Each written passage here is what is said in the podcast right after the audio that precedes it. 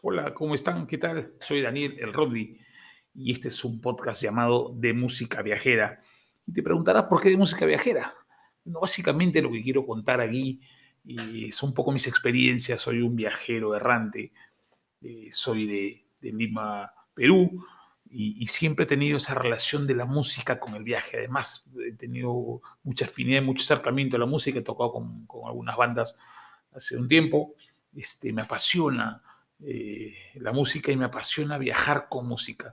Y siempre he recordado lugares puntuales con canciones específicas. Y todo esto me lleva a una historia. Historia que les quiero contar, historia que quiero compartir. Podría empezar siendo de Lima, Perú, con música clásica, pero voy a empezar con, con, con el rock. ¿Y, ¿Y por qué con el rock? Porque fue una canción puntual de rock la que me hizo empezar a tener ese deseo de, de viajar, de subirme a algún avión y empezar a viajar. Así que les voy a contar un poco sobre esto. Eh, la idea es que compartamos, los que quieran contarme experiencias también, las vamos a poder subir, las vamos a poder este, narrar. Todas las historias que estén relacionadas a una canción y a algún lugar específico son válidas, porque creo que las experiencias de viajes y la música están totalmente ligadas y relacionadas. Vamos a empezar eh, esta historia, así que bienvenidos y arrancamos. Bueno, como les iba diciendo, Lima tiene muchos lugares donde ir a, ver buenas bandas y, escuchar mucha música, además como de muchos restaurantes eh, con mucha historia. Y curiosamente voy a hablar de, de, un personaje que para cosas raras no es peruano, ¿no? Es español, nació en España en el 52.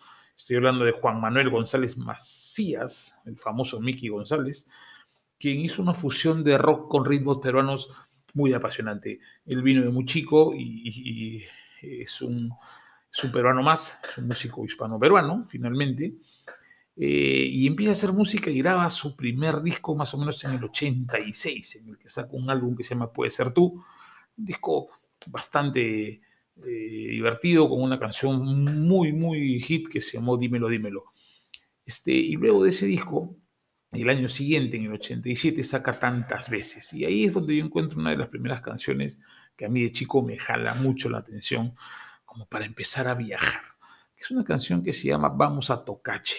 Es un disco en el que hay una mezcla clara de música afroperuana este, con el rock, en ese momento que sonaba en Lima.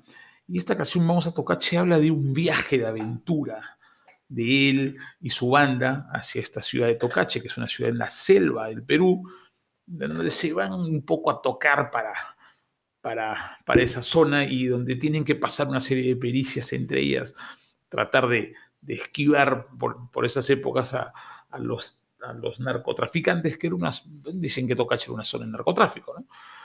Este, y esta canción Vamos a Tocache, eh, que Miki González saca, como les dije, en el año 87, eh, en el álbum tantas veces, es para mí uno de los primeros hits que me dicen, oye, hay que subirse a un avión, o hay que subirse a un auto, o hay que subirse a, lo que se pueda subir y empezar a recorrer este, este país, ¿no? Que es Lima. Así que le voy a poner esta primera canción a ver qué, qué recuerdo les trae.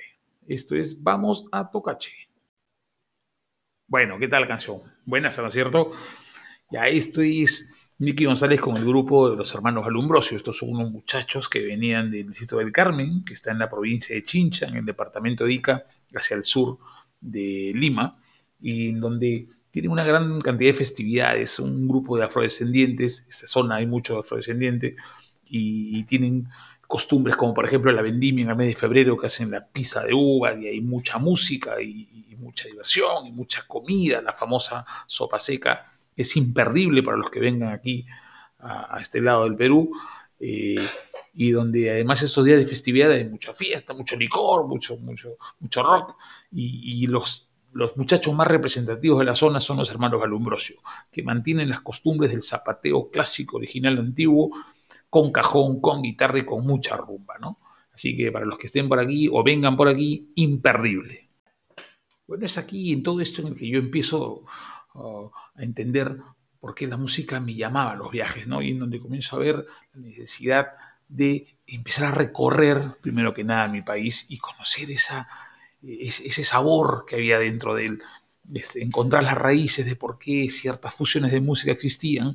Como les digo, una de las primeras canciones en fusión musical que encontré fue esta de Mickey González, en el que hay una, mezcla de, música, este, lo que llaman aquí la música negra, con el rock, el rock, local, ¿no?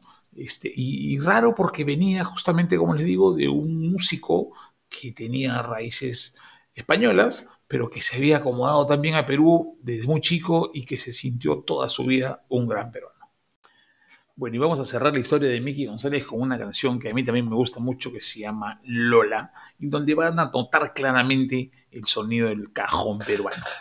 Este, es, una, es una canción este, con mucha fusión negra, este, y además donde el video salía mucha gente morena bailando el famoso festejo, que es un baile peruano muy conocido. Qué lindo tema. En este tema claramente se puede escuchar el cajón peruano metido en, la canción Lola de Miki González. Y para los que no conocen mucho la música peruana, les voy a dejar un tema que, está hecho por tres extraordinarios representantes de la música criolla eh, en el Perú una es la famosa Lucila Campos, la tía Lucila, que era una cantante de color muy, muy, muy conocida.